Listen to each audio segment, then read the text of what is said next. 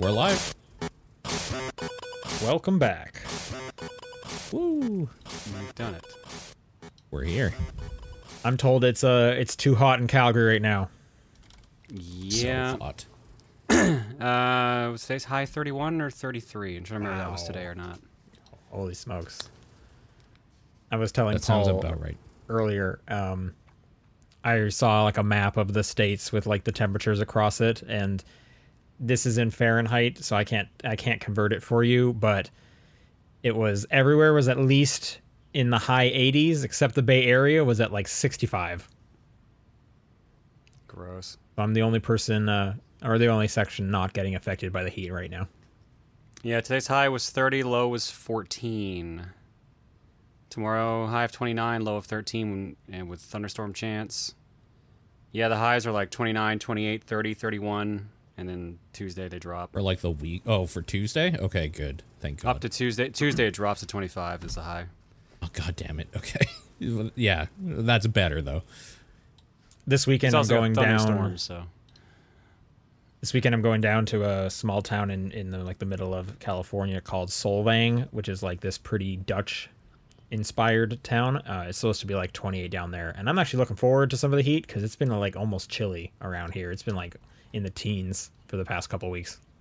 And all I gotta do is just come back home and there'll be plenty of heat for you here. Yeah, I guess so. Well, I was just there and all it did was rain. Well, because you brought the rain, so also come back so we can actually... I didn't have the rain! Yeah. I didn't bring the rain. Like, I don't have rain to bring. There's no rain here. I don't know where I got this rain from. How's your week's been? Anything exciting on either of your end? No. Mother-in-law visits next week, so my availability is going to be pretty wild for the next little bit. Okay. Yeah. Very unpredictable, so don't be surprised if I'm not on cast next week. Good to know. Sure. Makes sense. And nothing over on your end, Paul? No. Nope. Who's excited for Xenoblade Chronicles 3 coming out tonight? I would be if I wasn't only playing the first one right now, so. Is the plan to jump right into 2 when you're done? I don't know if I got that in me, because the first one we're doing is a stream incentive. It's a charity incentive, so I've got to do it all on stream. The second one I would be willing to play off stream, although it only has one save file, which is obnoxious. Okay. Yeah. It is also hard to go from like RPG right into another RPG. Also that, yeah. Yeah. I don't know. I would. This has definitely gotten me more interested in playing the later games, so we'll see. If you're going to play them, do you have to play... Because there's a whole bunch of Xeno games, right? Are they all connected? Loosely.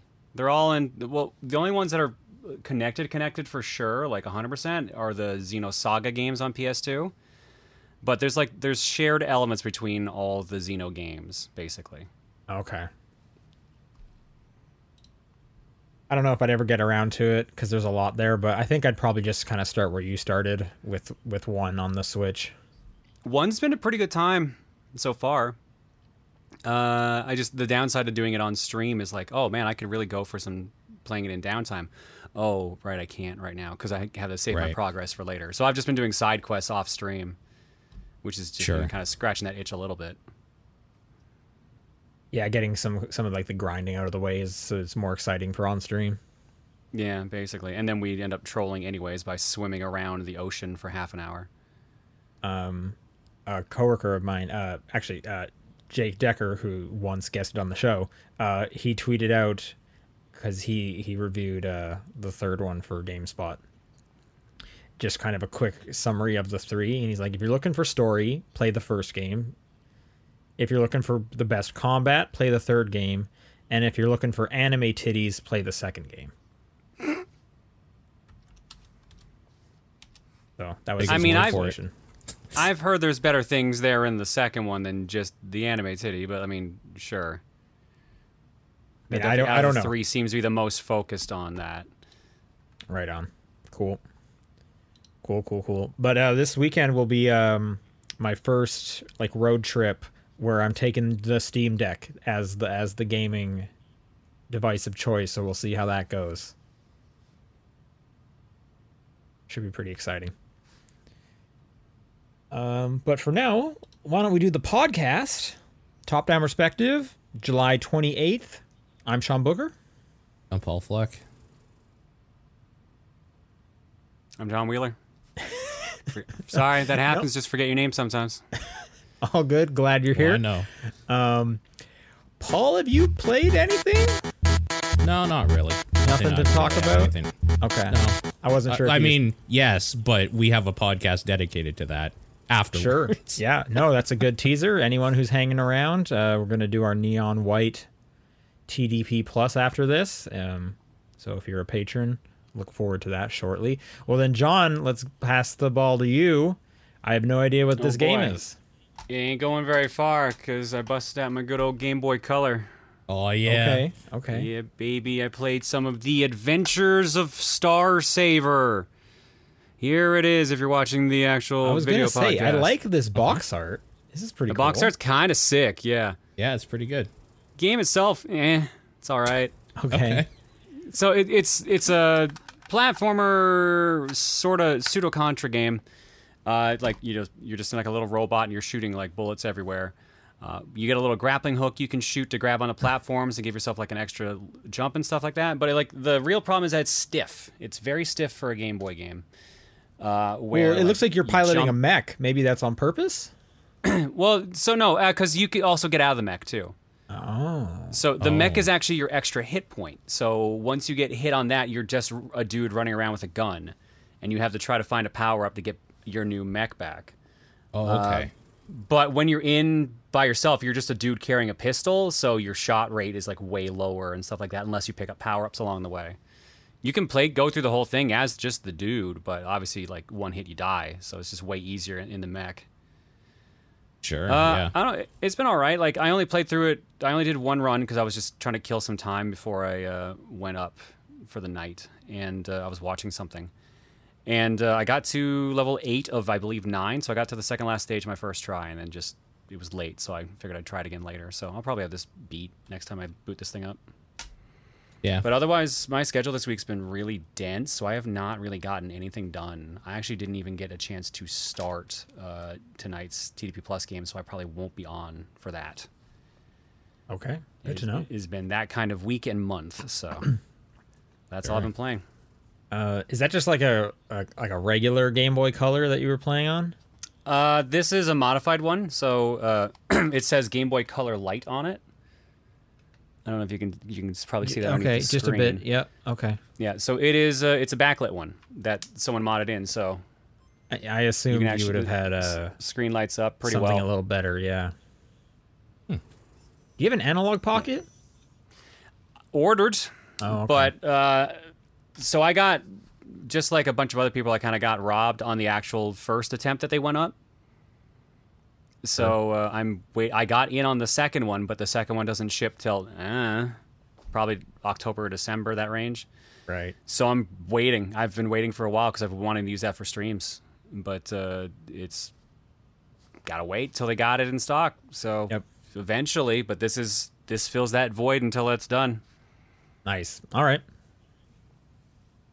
I played a few things, starting with the Horizon 5 Hot Wheels DLC that John was talking about last week. Okay. I'm enjoying it quite a bit. I played the first Hot Wheels DLC, so the novelty is a little worn territory for me, but it's still good. I'm still enjoying my time with it. My one kind of area of tension, or friction, I should say, is... So they really want you to like progress through the like classes of cars in order. And in order to do that, you need to earn these medals by doing specific challenges. And the challenges are just like, make sure you get at least 1 star on every single like speed zone or every single drift zone, yada, yada, yada. So they want you to do very specific things. And there's only so many events you can take part in. So you're kind of doing like everything that they have available to you, which is like a weird contrast from Horizon 5 proper, which is basically just like, hey, do whatever you want and you'll progress. Whereas this one, I started off doing whatever I wanted and ignoring the stuff that I usually don't enjoy, like the drift zones, for example. And I quickly hit a wall of like, well, if you don't do this drift zone, you're not going to progress, and then you're stuck using only B-class cars, which is odd. So, you know, I finally like, okay, I'll do the specific stuff you're asking, and I've worked my way up to A to S1 now, and so I'm getting cars that I like enjoy using. It is kind of a weird step back going from like, you know, I put two dozen hours into Forza 5. I had fantastic cars, and then I was forced back to B-class cars to start with. So that was a little odd. But I do also get them wanting to, like, make sure, hey, we want you to use some of these, like, crappy Hot Wheels cars before you get just, like, the top-tier ones. Like, we want you to see kind of the whole scale of it. But it just was like a weird change of, no, you make sure you do this checklist. You can't do whatever you want because there's not enough missions for that. Whereas Horizon 5 proper is, there's so many things on this map, just have at it. Like there's 24 things more than you need to do. You'll progress no matter what. So see, that's weird because I didn't do the checklist. I didn't have to focus on the checklist until I tried to get to S1. Like B to A, I just got. But B to A was fine. I was like... Yeah, A, I was just like, okay, oh, now I need to, like, do a high-speed zone, and then that's all the remaining points I need. A to S, I had to specifically focus on it, and now I'm in S, and I'm assuming it's going to be a similar thing, because you need so many medals to finish that one. They go up, like, exponentially. I think then it goes S2, and then it's X. I think X is the last group. That sounds right, yeah. Yeah. Also, apparently, like, I saw one of the dragons. Like, I got the medal for, like, seeing a dragon, but I didn't personally see it. So I must have just, like, driven past it really fast. You passed it during the tutorial opening. Oh, did I? I don't even remember that. Yeah. Okay. In the tutorial drive where they're like, this is how you get your B license, they actually make you pass by one dragon. Oh, I'm just too focused on the driving line. I guess I need to enjoy the surroundings a little bit more. Yeah, but apparently there's, like, 3 or something like that. Yeah. Yeah. I'm having fun with it. I don't mean to like just complain. It was just kind of a bit more of an odd observation. And it, you know, it looks fantastic, obviously, and it's fun just driving around like lava on sideways cars. So that's pretty fun on the magnetized tracks. Sure, yeah. I guess like the newest release here, I play and Microsoft Game Studios' only release so far of the year, and maybe the only one coming out this year, if you don't include Hot Wheels, As Dusk Falls. You might know this as the like motion comic looking adventure game. I thought this looked bad. I don't like the look of this at all. The art style is super divisive online. I'm seeing a lot of people being like, no, I really like how it looks. And some people being like, I think it looks terrible. To try and paint kind of a word picture, they've modeled kind of all of the like environments that you're going to be in. Unless it's just kind of like a backdrop of like a horizon line or something like that. But if you're in like a building, like a convenience store or whatever, they've modeled all of that in game. But then they have just flat 2D motion comic looking characters interacting, and I will say I feel there's hits and misses to it. First off, because they just transition at like a very slow frame rate almost, you know, it doesn't look, you're not going to see a whole character like walk across the area. You're going to see them kind of like keyframe animate into like the four positions they need to kind of get over there. I do think though, like from like an emotion and like an expression point on the faces, you get much more than you would have if this was like a Life is Strange game and they were trying to like model, you know, this person's anger or whatever like this, because that only gets so far. You know, when you think of like Life is Strange, I'm just using that as kind of like the closest narrative, you know, example similarity. You know, those games look good, but they don't look like, you know, The Last of Us when it comes to like the facial animation and whatnot. But because these are pretty much like, they almost look hand drawn or painted, or I can't even tell. They might just be photos that they're applying like a comic book looking filter on top of.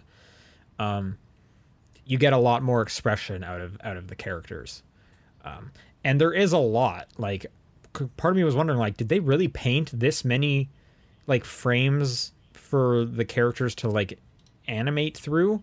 Or is this just they filmed someone doing this, cut out the few like key differences, and then applied that filter on top of it? Because there's a lot. It would be a lot for an artist to have to go and do. So I'm okay with the art style. It sometimes looks weird. Other times I think it does work. But what I think it really succeeds at is kind of the core gameplay of what it's trying to do. This is a like Telltale style adventure game where you are making decisions. You are making things that are going to pop up and be like, this person's going to remember that. There are going to be paths where you need to decide which way you're going to go, left and right. And then at the end, so there's 6 chapters. At the end of each chapter, they show you the entire flow chart of what you did and how you made your choice compared to the worldwide players, not just your friend group. Yeah, I like that. That part's really cool because... But what's really interesting is like that flowchart is huge and dense. Like, sure. I believe that. So many little things that you didn't even realize. Like, oh wait, that was like a decision because I chose to do that. Like, there's so many of them. Like, it was pretty impressive to see how many things could have changed and how things would have come back together. So you could have been like, oh okay, it seems like no matter what happened, they were always going to like, you know, take the car and leave. But several different things could have happened before that. Characters can obviously die off, stuff like that. And I also think that, like, the length is pretty good. It's broken up into episodes. There's 6 of them. Each episode is like 45 minutes to an hour. So it's kind of like watching like a TV show. Definitely from like a narrative standpoint, like it felt like that just because of the, you know, the drama and stuff that was going on. And then the unique feature it has is the Twitch integration or the multiplayer aspect of it. So I wasn't streaming this. I didn't use the Twitch integration, but you can. The way I did play it was just co-op with a friend. So there was just 2 of us. I will say I think this game would get a lot more interesting if there was an odd number of us so we could actually outweigh each other. But every time you get a decision, you and your teammate get to vote on which outcome they want. If there's a tie, which for us there frequently was a tie because it would just be 1 against 1, it'll randomize and go back and pick which one it does. However, we quickly noticed it just goes back and forth. Like if I won the first tie, the second tie they're gonna win. Which that's kind of lame because then you can kind of game that and be like, oh man, well, I know it's going to be whatever you pick because I won the last one. But if you are playing this on Twitch, you can let the Twitch also join in on those choices. I will say, I think this is a strange game to put that feature in because a lot of the themes in this game are pretty heavy and dark. And if you just have a bunch of like chuckleheads in your Twitch chat, I don't know if that's the great thing to like, do we want to like figure out if our wife was like cheating on us, or do we want to just have a happy family? Let's let my Twitch chat decide and stuff like that. So, I mean, that's part of that's like the meta game though, right? You're no longer playing the game to see the story that you want. You're seeing what the mass community that you've cultivated does. So, I mean, hey, I could see a lot of streamers are going to enjoy this with their thing. I just thought, like, the game goes to some dark places for sure, and letting your audience choose what's going to happen definitely seems like a choice. But that is in there. You can do that. You also get the option to override the other participant's choice. Each episode, each person gets 3 overrides, so you can be like, no, I don't care if you win. We're doing what I selected. But what's fun is they can override immediately right back. You have 3 you get to use each episode. So you could burn them all on one. Like you could try and die on that hill. Or you could save it and bank it for later on. And so that's fun too. Weird. Huh. If you like, you know, if you like Life is Strange, if you like Telltale adventure games, you like these kind of very narrative, choose your own adventure games, I think this is a really strong one. I think the narrative is pretty enjoyable. I think it lands it pretty well. It does set up for a sequel. Okay. Or DLC. I don't know how they're going to position it, because this game is technically like...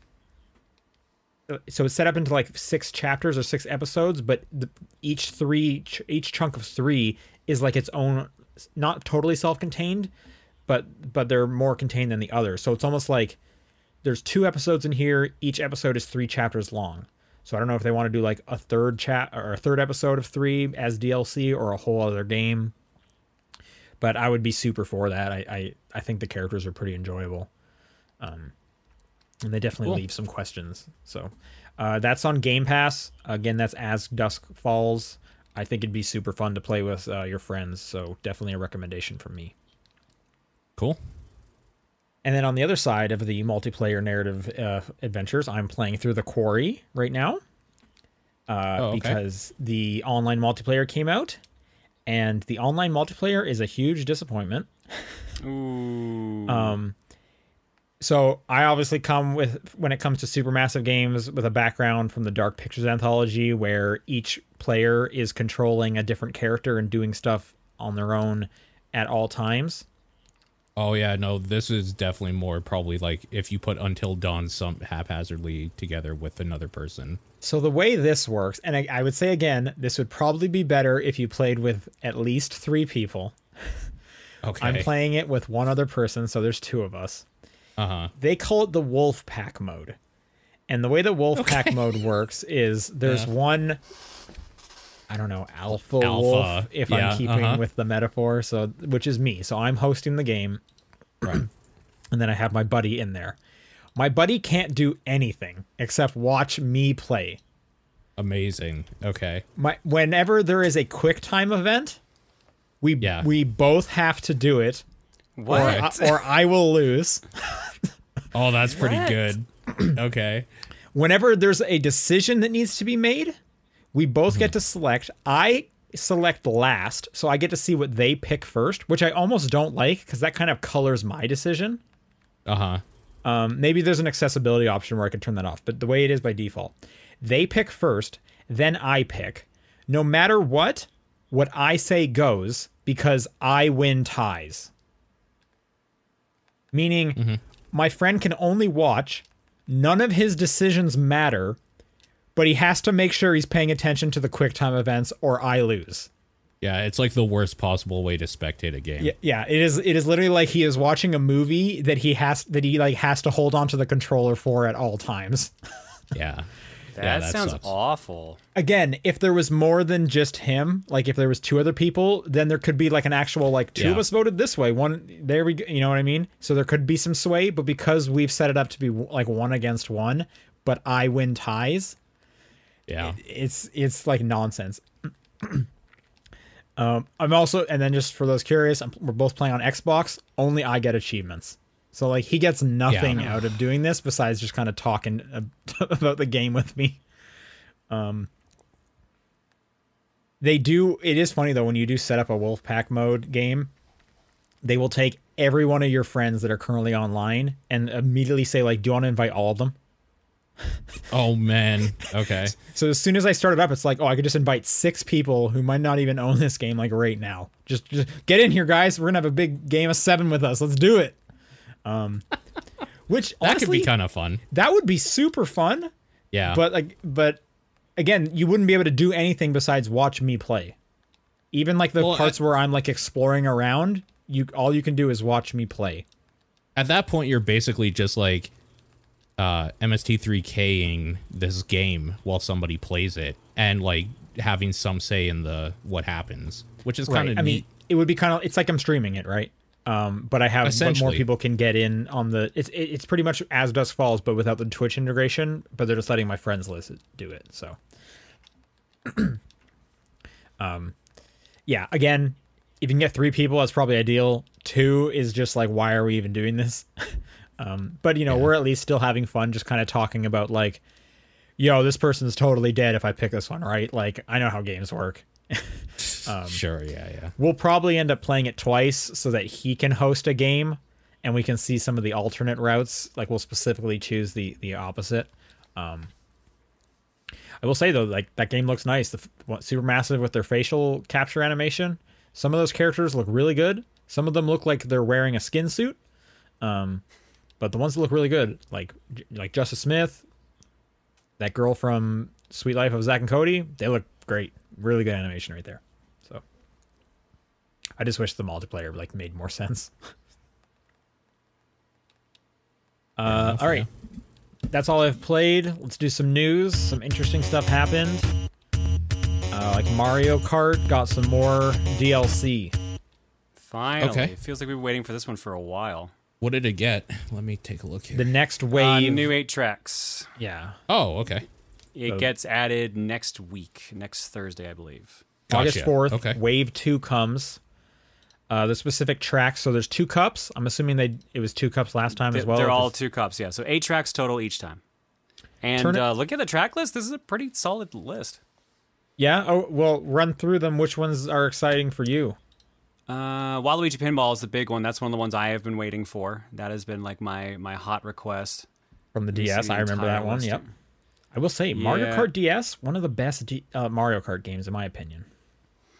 Yeah, let's see. Waluigi Pinball, Mario Circuit 3 from SNES, New York Minute from Mario Kart Tour, Calamari Desert from N64, I think it was Sydney, Australia from Tour, Mushroom Gorge from Wii, some Ice Stage I can't remember from GBA, Snowland, and a new track, which I cannot remember the name of it. Sky High Sunday. Sky High Sunday, that's the one. Oh, that's why there's so much video of it. I'm watching the video right now, and there's so much of Sky High Sunday. Yeah. Okay. I think they said it's the only one of the new DLC tracks so far that has the anti-gravity stuff, which was the main focus of 8. This looks neat. Oh, okay. Okay. The stage. Okay, there's Calamari Desert. Yeah, that's exactly how I remember it, only, you know, good looking. Mario Kart Circuit 3. Yeah, this is cool. This is very cool.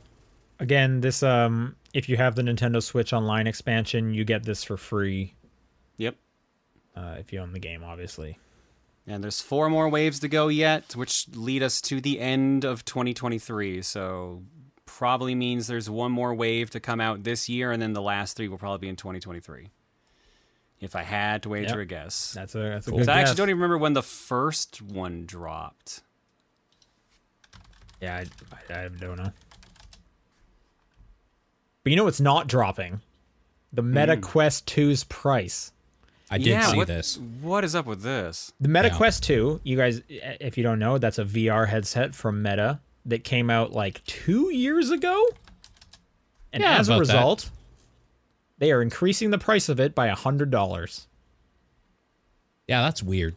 Yeah, that's a weird thing to do. So their argument for it is like sourcing the parts has gotten more expensive. So you have this weekend to buy a Quest 2 at the current price of $300 and $400 for the 2 different storage options before they go up $100 each to $400 and $500. However, for a limited time, you'll get a free copy of Beat Saber. Sure. Which I think is like usually $15 or something. Something like that. I mean, I don't have a Quest 2, so I might not be the best one to give buying advice when it comes to the Quest 2. I would say 2 years into this, if you haven't bought one yet, wait for the next one. At this point, you should definitely wait for the next one, for sure, yeah. Like, if you're sitting there being like, maybe I got to get one this weekend, so because I've been maybe thinking about it, like, the third one's got to be, like, less than a year away or something, right? The Quest 2, its whole selling point was that it was supposed to be the affordable one. Totally. Yep. So that's why I bought one. The fact it's going up $100 is insane. Yep. Like, it was like a tough sell at the price that Paul and I each bought ours on. I wouldn't recommend it for $100 more. At that point, if you're going to do it, wait or get one of the nicer models like the Index or something like that. So looking at this, how do you think this affects Sony's price decision that they were thinking about for the PSVR 2? Because that math equation must have changed a bit, right? When this news came out? Maybe. I don't know. The thing with PSVR is you still need a PlayStation for it, though. Right. But the Quest 2 is like the most popular VR headset, right? Because it's standalone, yeah. Yeah. It's a completely different thing in that regard. For sure. And I feel like Sony's looking at the most popular one and its price point, and now that they see that one has increased, probably makes them have to like a little easier if they're trying to match prices, you know what I mean? Yeah. I think they probably just keep whatever they are and just feel better about it. See, the problem is, like, Sony already put out a headset for, like, the PS4, so if it's too much higher than the previous one, people are going to balk about it. So I feel like that's their bigger worry than competing against the Quest. Do you guys remember what the PSVR 1 launched at? Was it 400? 300, 400, somewhere in that range. Because I think I got mine on sale when it hit around 200, I think. Yeah. But the PSVR 2 has so much, like, more in it, because... The other one, they were using Move controllers. This has, like, actual controllers. This has... We're going to talk about it a little bit later, but it has outward-facing cameras. It has pass-through. Like, I would not be surprised if the VR2 launched at a higher price point than the VR1. It's a much more capable product. PSVR1 launched at $400 US. Yeah. That's what I would still guess the PSVR2 launches at, because I can't. That's what I'm thinking too. That's what I'm thinking. Yeah. Yeah. Because if they went to 500, that's the same price as a PlayStation 5. To be fair, I think that 400 was the price of the PS4 at the time. Yeah. Yeah. I think you're right. I think so. We're talking like getting close to almost like 10 years now. No. Yeah. But yeah. I bet, and again, like if the Quest 2 had stayed at 300, I don't know if they would have tried to get closer to that price, or if they would have stayed at their $400 one. Anyway, speaking of PSVR 2, Sony came out with some more details about it, a few more features you can look forward to. As I alluded to earlier, there's going to be a see-through mode where if you press a button in game, or I think double tap one of the buttons on the controller, you can access the cameras that are outward facing, and you can see your surroundings. I think this is a great idea. Yeah, the Quest 2 has this. You can enable it. It's nice. Yeah. This has to just be standard, I think, in everything going forward. So that makes sense. As someone who only has a VR headset that can't do that, not being able to just check my surroundings to make sure I'm not about to hit something or it's huge about to hit me. Yeah. Like that is just like a great safety and like a comfort thing. For sure. Yeah. They also pointed out that you will be able to broadcast yourself while playing if you have the PS5's HD camera. You can stream and use that as the camera. The picture they have here, it's not clear if this person's on a green screen or if they're going to do some like background removal thing, kind of like Zoom does. But this looks too clean. I bet you will not get. Yeah, this looks like a PNG file on top of a screenshot. Like, yeah, you're right. It's way too clean. Yeah, so I have to assume this. You know, this streamer. Like, I bet they set up the perfect. I doubt this is photoshopped. I bet they set up the perfect scenario. That's my guess. Like a studio. Yeah, for sure. And they green screened it, and they lit the green screen. You know, all these things you can't do. Yep. I also, who bought that camera? John, did you get the camera? Yeah, actually. Wow. What made you buy the camera? Because I knew it was going to be needed for PlayStation VR. Okay, so have you used it? Haha, no. Okay. I'm not even sure where it is right now. I actually just this last week took down the PlayStation VR1's camera off the top of my TV. So I was like, I haven't used this thing in close to 2 years. Why am I keeping this camera set up? The next one, you'll be able to customize your play area. The device will actually scan your room and create like a 3D map of your play space, so it knows what you can and can't walk towards.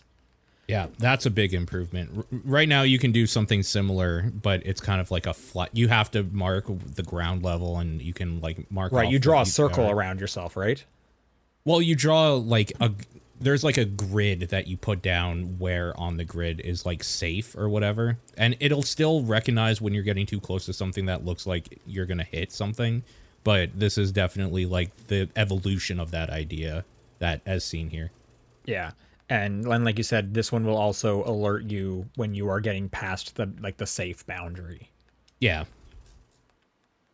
And then the last feature that they mentioned is a cinematic mode, which will let you play non-VR games in just like a flat surface. The PSVR 1 has this. I think every headset has this. You know, yeah. People watch movies this way.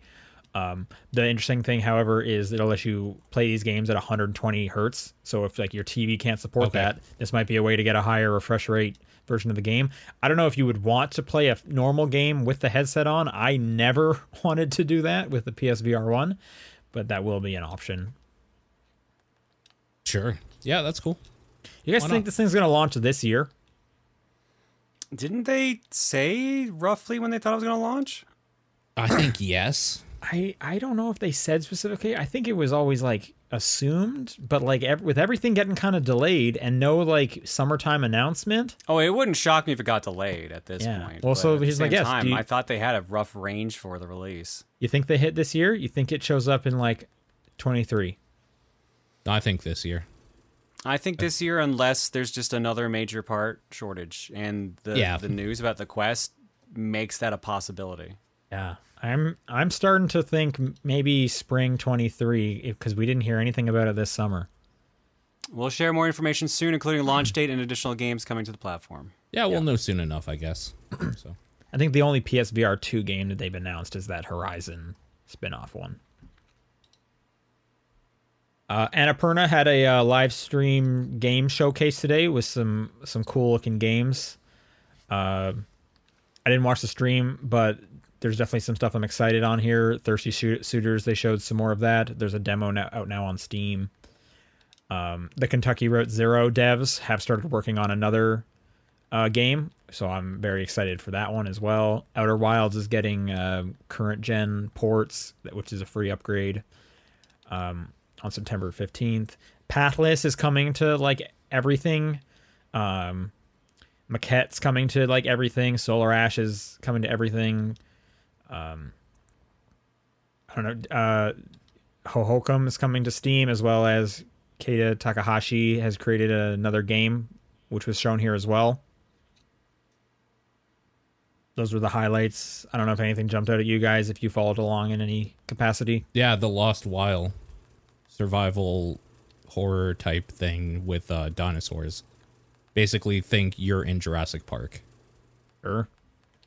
Right on. Looks awesome. Annapurna, man, like almost anything that they'll publish has my attention at this point.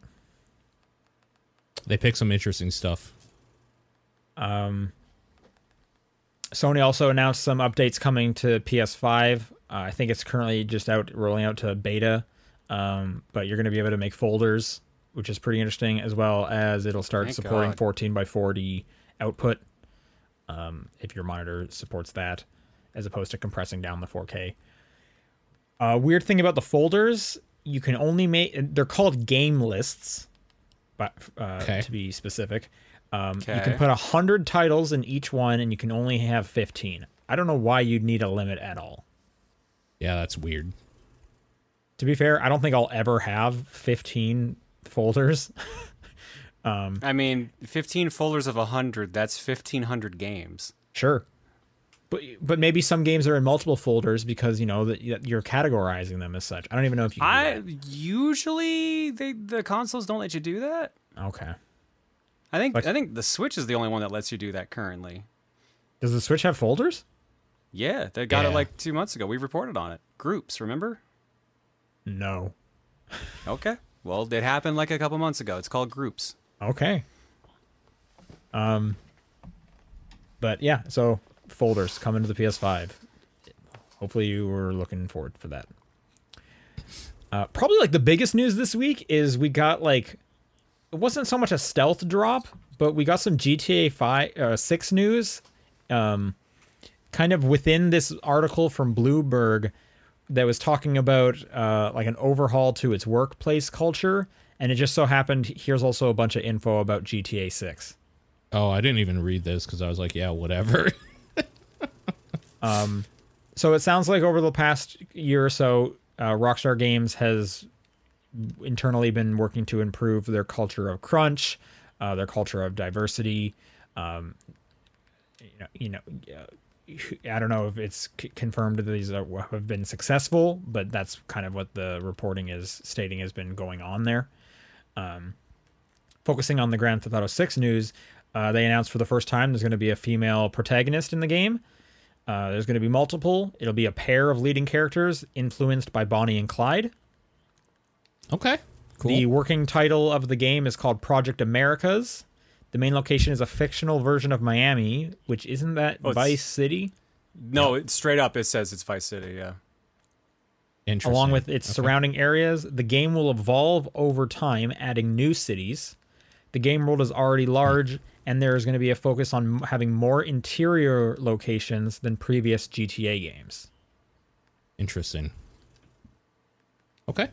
And then just a quick list here of some of the changes happening at Rockstar. This has been since 2018, I guess. They've hired more producers to help avoid overtime crunch, schedule changes, conversion of contractors to full-time employees, removal of abusive employees, new mental health and leave benefits, and staff have now more flexibility with their time. Good. I mean, that all sounds great. Yep. So I can't imagine Grand Theft Auto 6 comes out for at least 2 years. Sure, yeah. Yeah, I think that article also says, 2024 or something. Yeah. I thought I saw a 2024 expected date bouncing around somewhere. I didn't see one off the top of my head, but I believe you.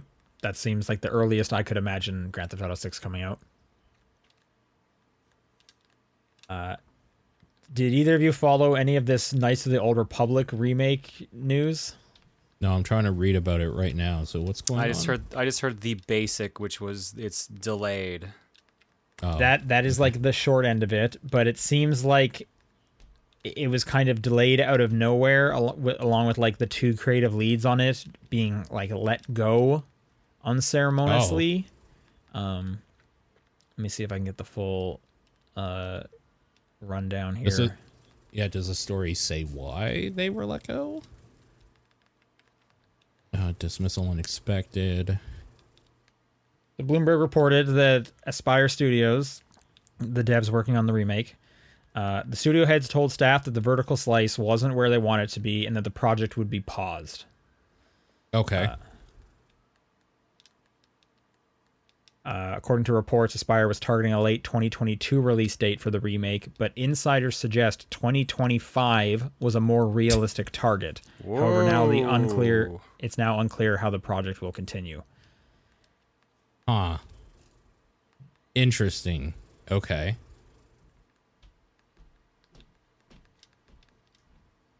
Big leap there. What the hell's going on? Yeah, really. Spire has been working on the remake of the 2003 Star Wars RPG for the last 3 years before finally announcing the game in September 2021. However, after presenting a demo or vertical slice of the game to its production partners Lucasfilm and Sony, it was followed by employees learning of the development pause and 2 firings. The firings are the remake's art director Brad Prince and the design director Jason Miner. The latter reportedly said on social media channels that the dismissal was unexpected. The cynical part of me thinks that what happened is investors said, yeah, but you need to get it up by 2022. They pushed. They said they didn't like what we saw. And then they're like, yeah, we can't do it in that time. And then they were let go.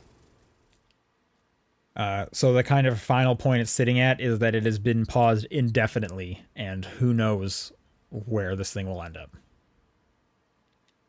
That's wild, though. It's a bummer. Jesus. People were excited for this. A fan favorite, cult classic, if you will. We got some rumors here from Jeff Grubb over at Giant Bomb of a possible Black Panther open world game in development. Titled Project Rainier. It's being developed by a new studio headlined by ex-Monolith Vice President Kevin Stevens and published by EA. Open-world single-player game where the player becomes the new Black Panther. It is early in development. I ask you two, after the Avengers game, would you still be interested in a Black Panther game? Absolutely, because Spider-Man was good. So they could make that good. For sure, yeah. I mean, hey, I'm looking forward to Wolverine. Hopefully that's good. Yeah. Yep.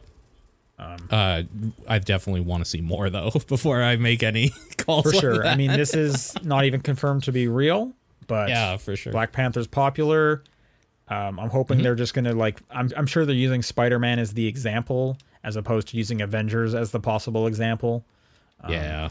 And hopefully they don't put all the weird live service microtransaction stuff that kind of plagued Avengers. Yeah. Oh, and people are also mentioning Guardians of the Galaxy, which I totally forgot. Yes, that was quite good. Very good, too. Yep. Yep. Yep. And small little last story here. Papers, Please is coming to the mobile devices on August 5th. That madman, he did it. I'm so excited to see this. Yeah.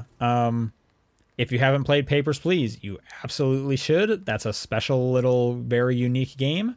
This one screenshot of it looks great on the phone. Like, looks right on.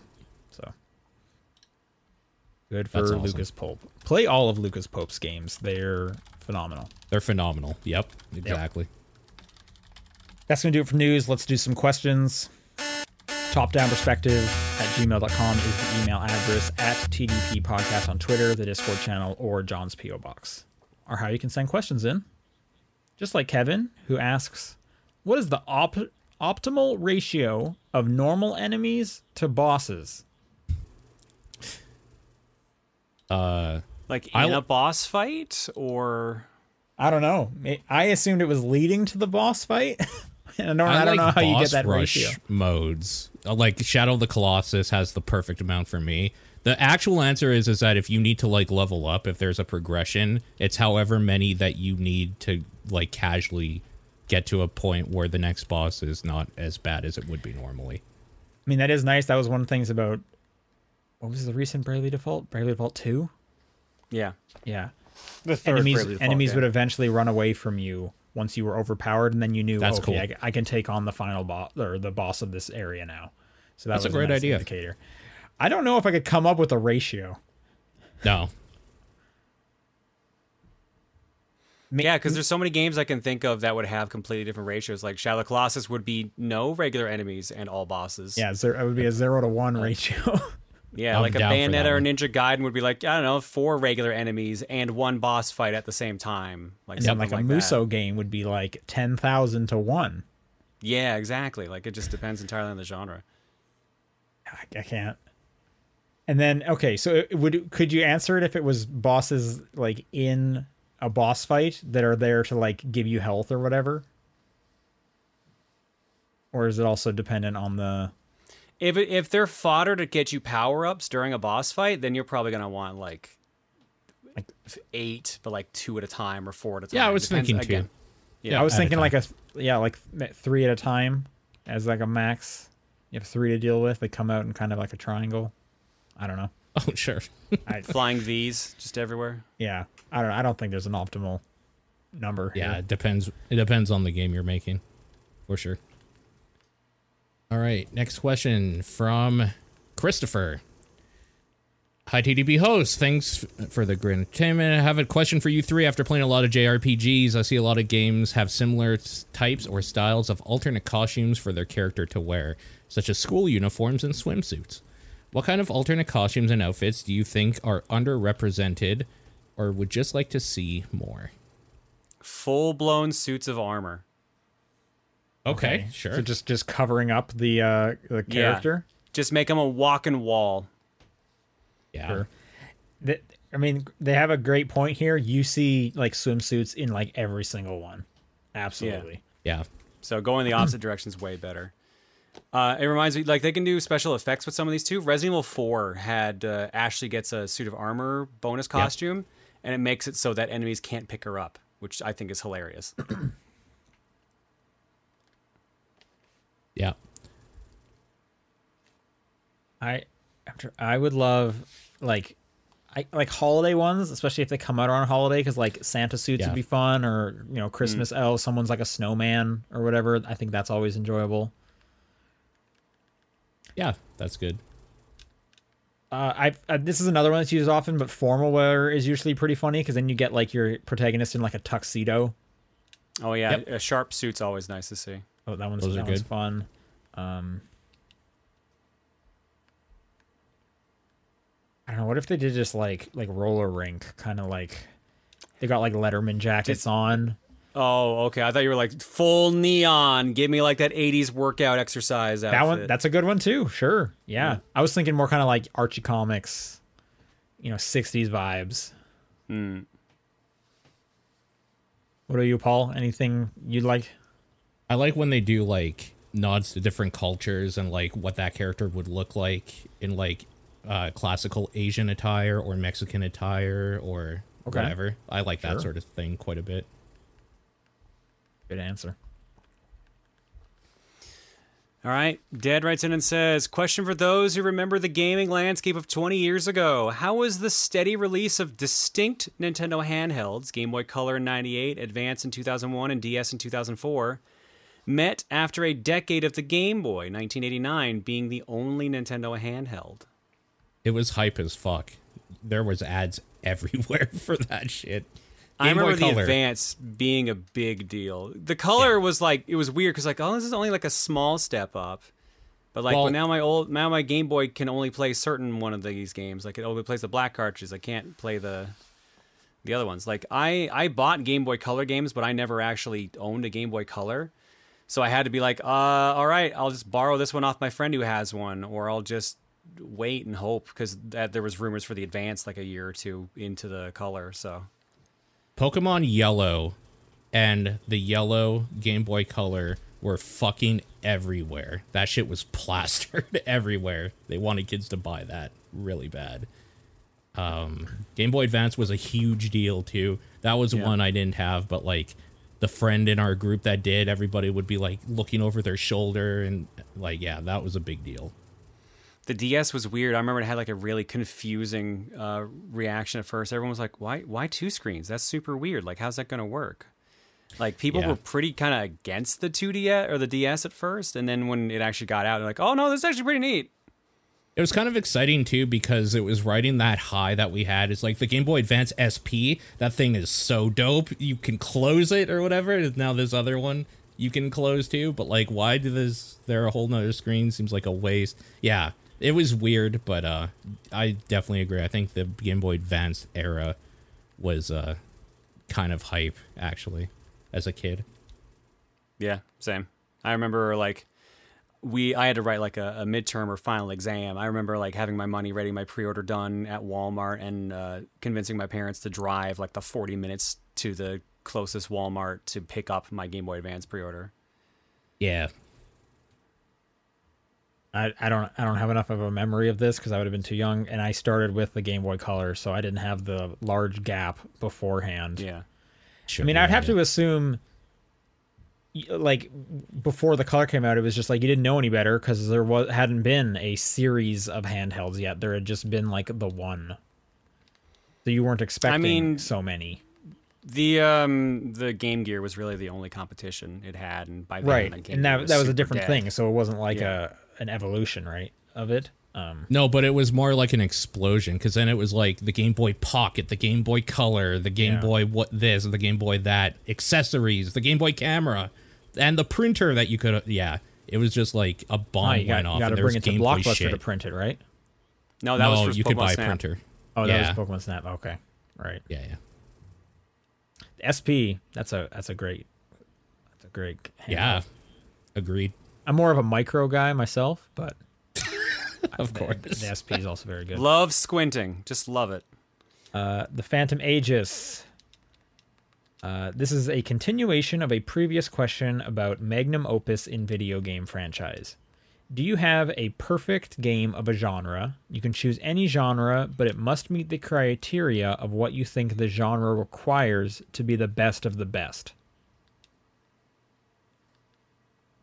I'm guessing this doesn't count games that created their own genre, or is that kind of part of it where they were so good at it they created that their nothing own? Else well, is compared. I think it could count if you do think it is the best of that genre and nothing that has like surpassed it yet. Yeah.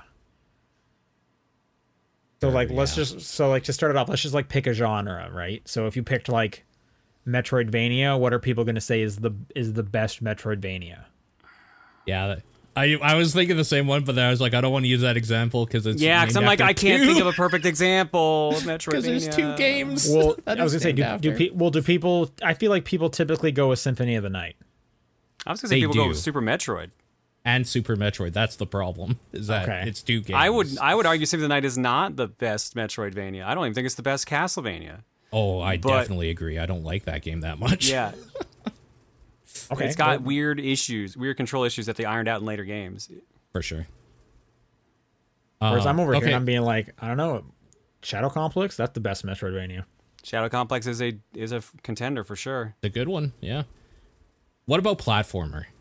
What do you think is like the quintessential platformer? Be a little more specific. Like, let's go like 2D for simplicity. Yeah, 2D. Okay. Yeah. I feel like... Because I would say one of the Marios. I'm just trying to think of which one. Yeah, probably World, right? World or 3. Probably World. I think World still. Yeah. I like 3. I just think it's World, yeah. It's also kind of hard to also like pick what the best one is when it's like there are, for 2D platformers, there are so many of them. And, yeah. But but Mario World kind of stands out just because it made such a big deal when there wasn't so many of them. Yeah. Because you know, back then there was only so many side scrollers. Now there's probably a new 2D side scroller every week that I just don't even hear about, right? And they could be fantastic, but who knows? Yeah. So I'm even thinking of some of my favorite games. Like, I don't think I would put Burnout Paradise as the magnum opus of racing games anymore, because we saw the remaster was kind of a letdown. And what about open world racing games? I bet it's one of the Horizon games now. Yeah. Oh yeah, that's true. It's kind of taken it, right? Yep. I think Burnout Paradise was like a time and a place thing, but it's from a different era. Sure.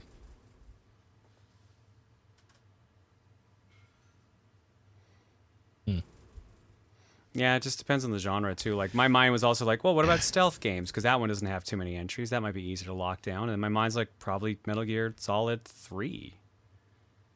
I mean, do you discount Splinter Cell, which is more stealth? Well, yeah. I was going to say, are you discounting, like, the Dishonored franchise or anything? Because, like... It's hard, yeah. It's super hard. And if you're including 2D ones, I think Mark of the Ninja is a fantastic stealth game. So, like... Sure. It's too many good games. Yeah, too many. It's a problem.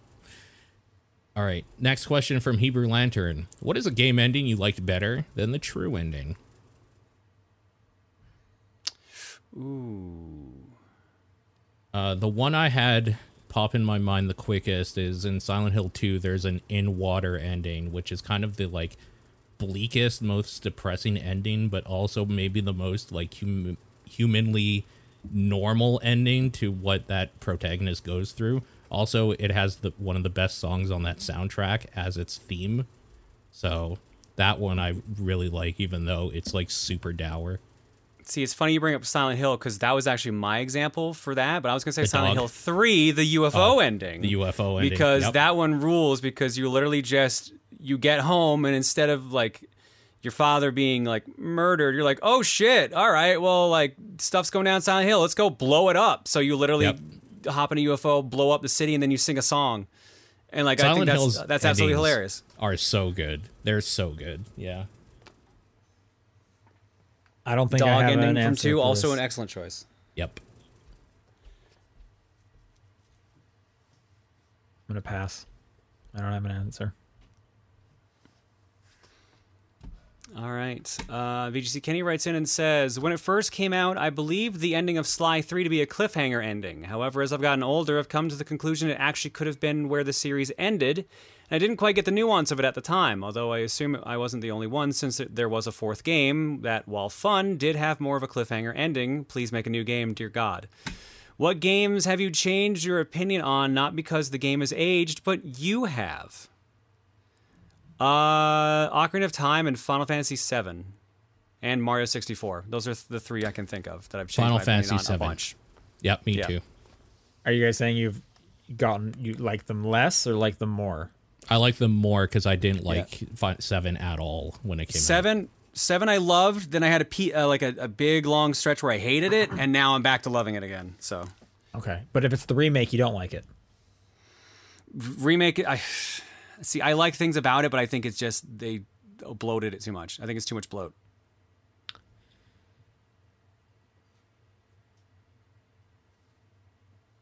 I think. I mean, I just kind of mentioned the Burnout Paradise example. I will say I played some Guitar Hero Metallica this last week, and maybe it's just because I've been playing a lot of like Rock Band, but I just think Guitar Hero games are ugly. The like UI, the gameplay, visuals are so much cleaner and crisper. And then at least with Guitar Hero Metallica, it's like, what if we hand wrote every word on this and went all the time? And it's like, this is just a lot. Can you just like calm down a bit, please?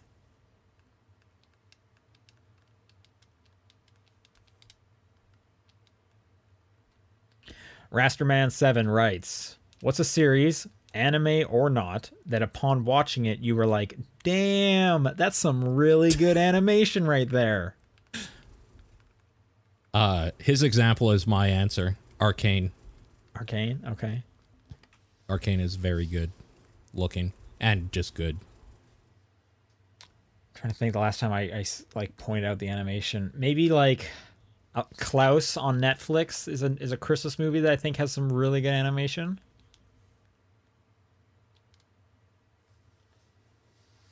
You know, Pixar's always up there, obviously.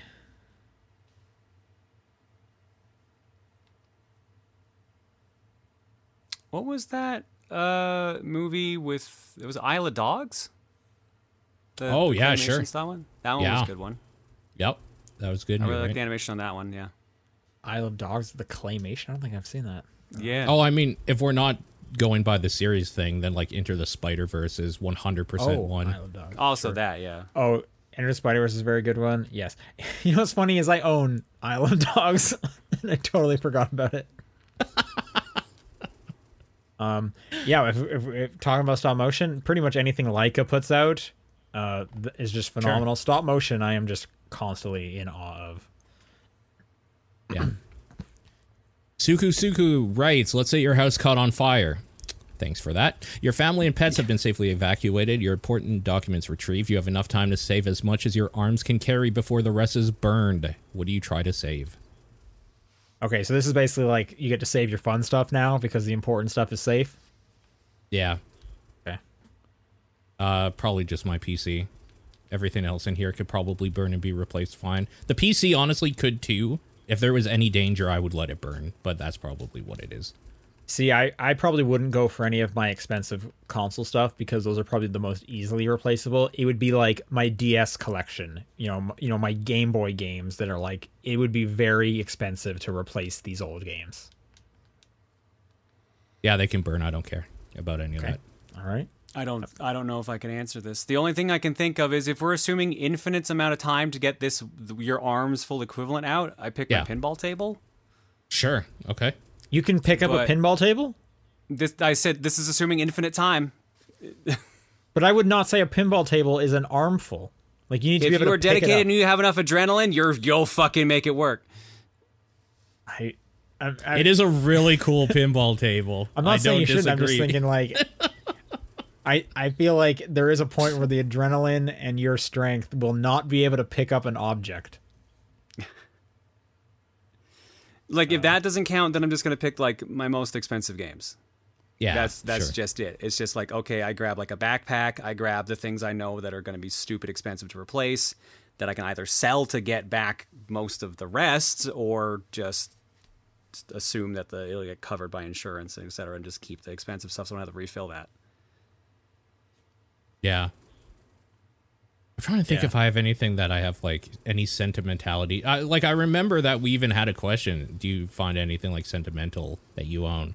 Like, no, this could all burn, probably, as long as, like, my cats and stuff, important things that I need. Well, your important stuff is safe. You don't have like, because you must have some like old stuff that would be hard to replace. You don't think any of it would be? No, I don't give a shit. It's just stuff. Okay. Who fucking cares?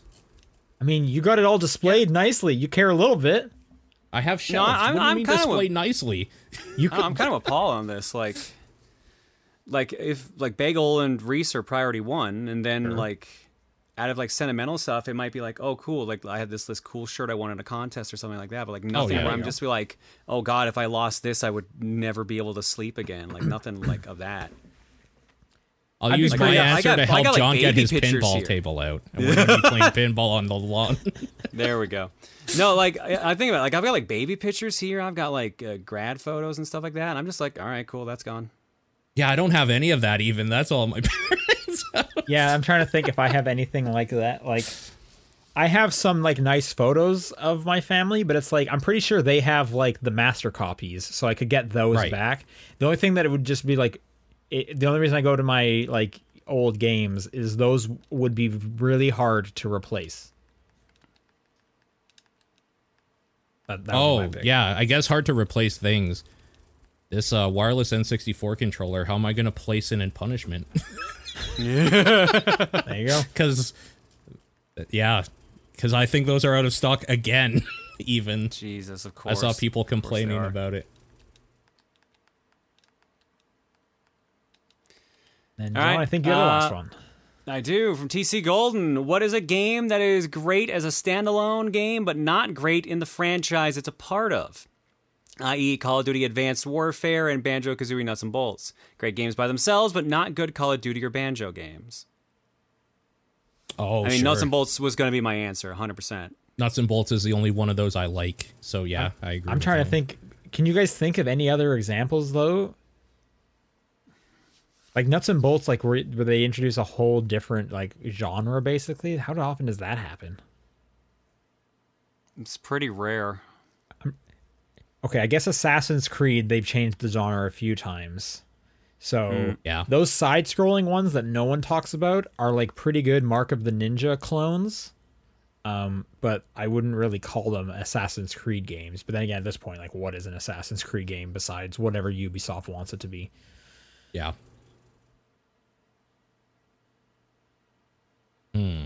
I might be able to say Prince of Persia 2008. It's like different enough, keeping the core framework. I don't know, that it's pretty similar, but that was a pretty cool one.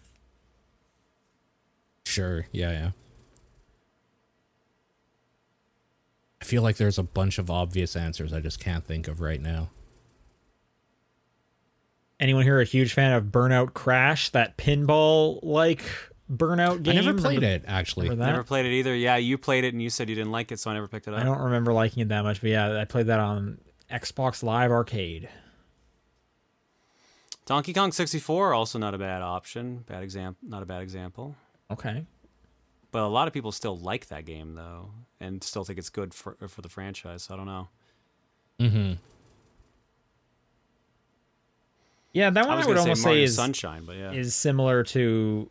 So like similar enough because it kind of did just what Mario did, where it took a platformer and then made it a 3D platformer. Yeah. Yeah, I don't know. Banjo-Kazooie is honestly like the only real example I can think of. I wouldn't even have thought of the Call of Duty one. Just trying to think of other genre change. Final Fantasy Tactics, you know, that's obviously not like a normal Final Fantasy game, well-liked, though, but it's also a great game. Yeah, sure. That's a good one. But I guess if you're just wanting like, no, I want my turn-based, I want these people to line up in a line and one at a time slash at the air so that this monster gets hurt, then maybe you wouldn't be super happy. Right. Yeah, I can't think of any major franchises that have entries that are just considered like, but still well-liked games. I could maybe see like Pokemon Legends, although I want to say like the fan base is pretty happy. The fan base likes Legends. Yeah. Or at least they will after another couple more games come out. Yeah. I could see some people being like, well, it's not like my Pokemon that I'm used to, so I'm not happy with it. But I think generally people are pretty stoked. Yeah. Usually with Pokemon games, I've noticed, like, once the next game comes out, people soft... Or it kind of has, like, the Zelda loop issue, where it's, like, once a game or two later comes out, everyone mellows out on the other ones they were hating on in the past, so... Yeah, because they have something new to get upset about.